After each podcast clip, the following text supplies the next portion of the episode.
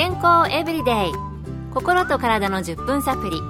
この番組はセブンス・デ・アドベンチスト・キリスト教会がお送りいたします。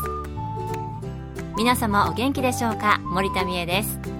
今日もあなたやあなたの大切な人の心と体の健康に役立つ情報を短い10分間にぎゅっと詰め込んでお届けします。セブンス・デ・アドベンチスト・キリスト教会は社会奉仕をモットーに世界中で病院や学校も運営しています。日本でも東京神戸沖縄の3カ所の病院をはじめ福祉施設などの運営を通して皆様の健康と医療福祉の発展に携わってまいりました。なおこの番組は健康情報番組で医師のアドバイスや治療に代わるものではありません。すでに投薬を受けている方また病院に通われている方はかかりつけの医師の指導のもとこの番組の情報も参考になさってくださいさて、この番組では、アメリカと日本で長年司会として働かれてきた根本義和先生のお話を最近お送りしていますが、口の中の健康って本当に大切のようです。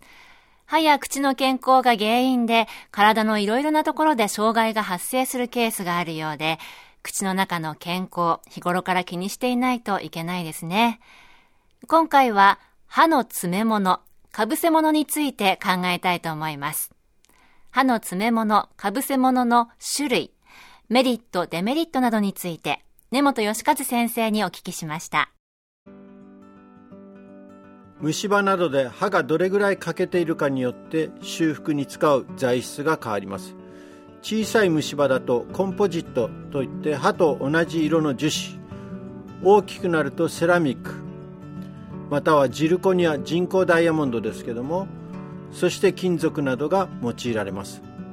保険治療では歯の場所などによって使用可能な材料が決められています。なるべくきれいにしたいとなるとセラミックなどの自費の治療になりますが長期的に見れば決して悪い選択ではありません。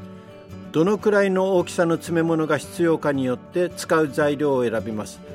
例えば小さい虫歯治療にはコンポジットレジン樹脂を使うと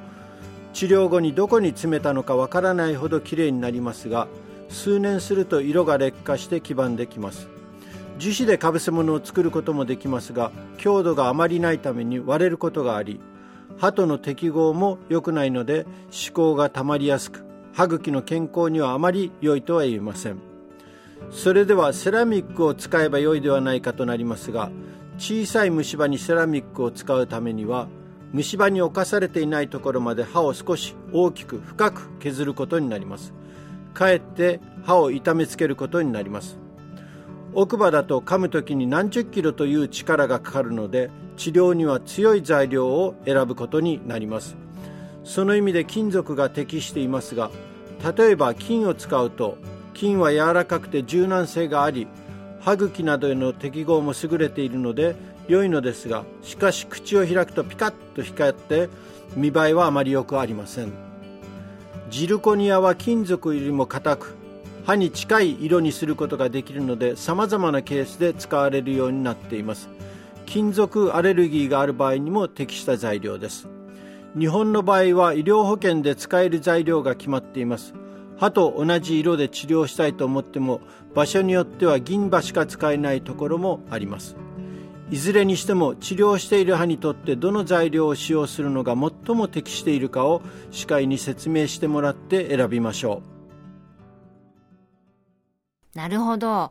漠然と治療の時に様々な材料を使うなぁとは思っていましたが修復する場所や大きさによって適切なものを選ぶ必要があるんですね。普段の治療の時は、おそらく歯医者さんが説明をしてくれて、それに従って治療をしてもらうことが多いと思いますが、差し歯などをする場合は、いくつかの選択肢が提示されて、その中から選ぶことが多い気がしますね。健康エブリデイ心と体の10分サプリこの番組はセブンス・デ・アドベンチスト・キリスト教会がお送りしています今日は口の中の健康に関連して歯の治療の時に使う詰め物について歯科医の根本義和先生に聞いたお話をお届けしています。前半では治療する歯の場所や被せる大きさによって材料を選ぶというお話でした。さて次に詰め物や被せ物って時々取れてしまうことがあると思いますが、取れてしまった時にすぐに歯医者さんへ行くことができない場合も多いと思います。そのような時、どうしたらよいのでしょうか？引き続き歯科医の根本先生にお聞きしました。詰め物が取れたけどすぐにかかりつけのクリニックに行けない時には近くの歯科医で仮のものでも構わないので詰め物を入れてもらいましょうもしかぶせ物が取れた場合はそのかぶせ物を取っておき歯医者にそれを渡してください。セメントの劣化などで取れた場合はきれいにしてそのかぶせ物をはめ直すこともできます。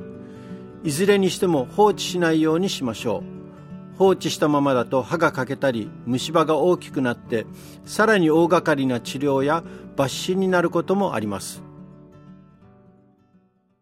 ということで、さすがに自分で何かでくっつけるということはできなさそうですが、かかりつけではない歯医者さんでも早めに受診して、仮にでもいいから早く治療をしてもらった方がいいんですね。私も被せ物が取れたらどうしたらいいのかなって、はっきりとはわからなかったので、いいアドバイスを聞きました。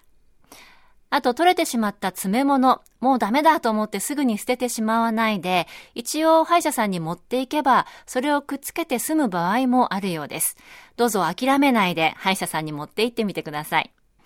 いずれにしても、詰め物が外れたら、早めに歯科を受診しないと、後が大ごとになる場合もありそうですので、放置はしないように注意したいですね。皆さんは今日の歯の詰め物のお話、いかがでしたか？お話の中でも何度か出てきましたが、日本では保険適用でない材料を使うと結構いい金額になってしまいますので躊躇することがありますが、長い目で見て一番良い治療法を歯医者さんと相談をして治療されることをお勧めします。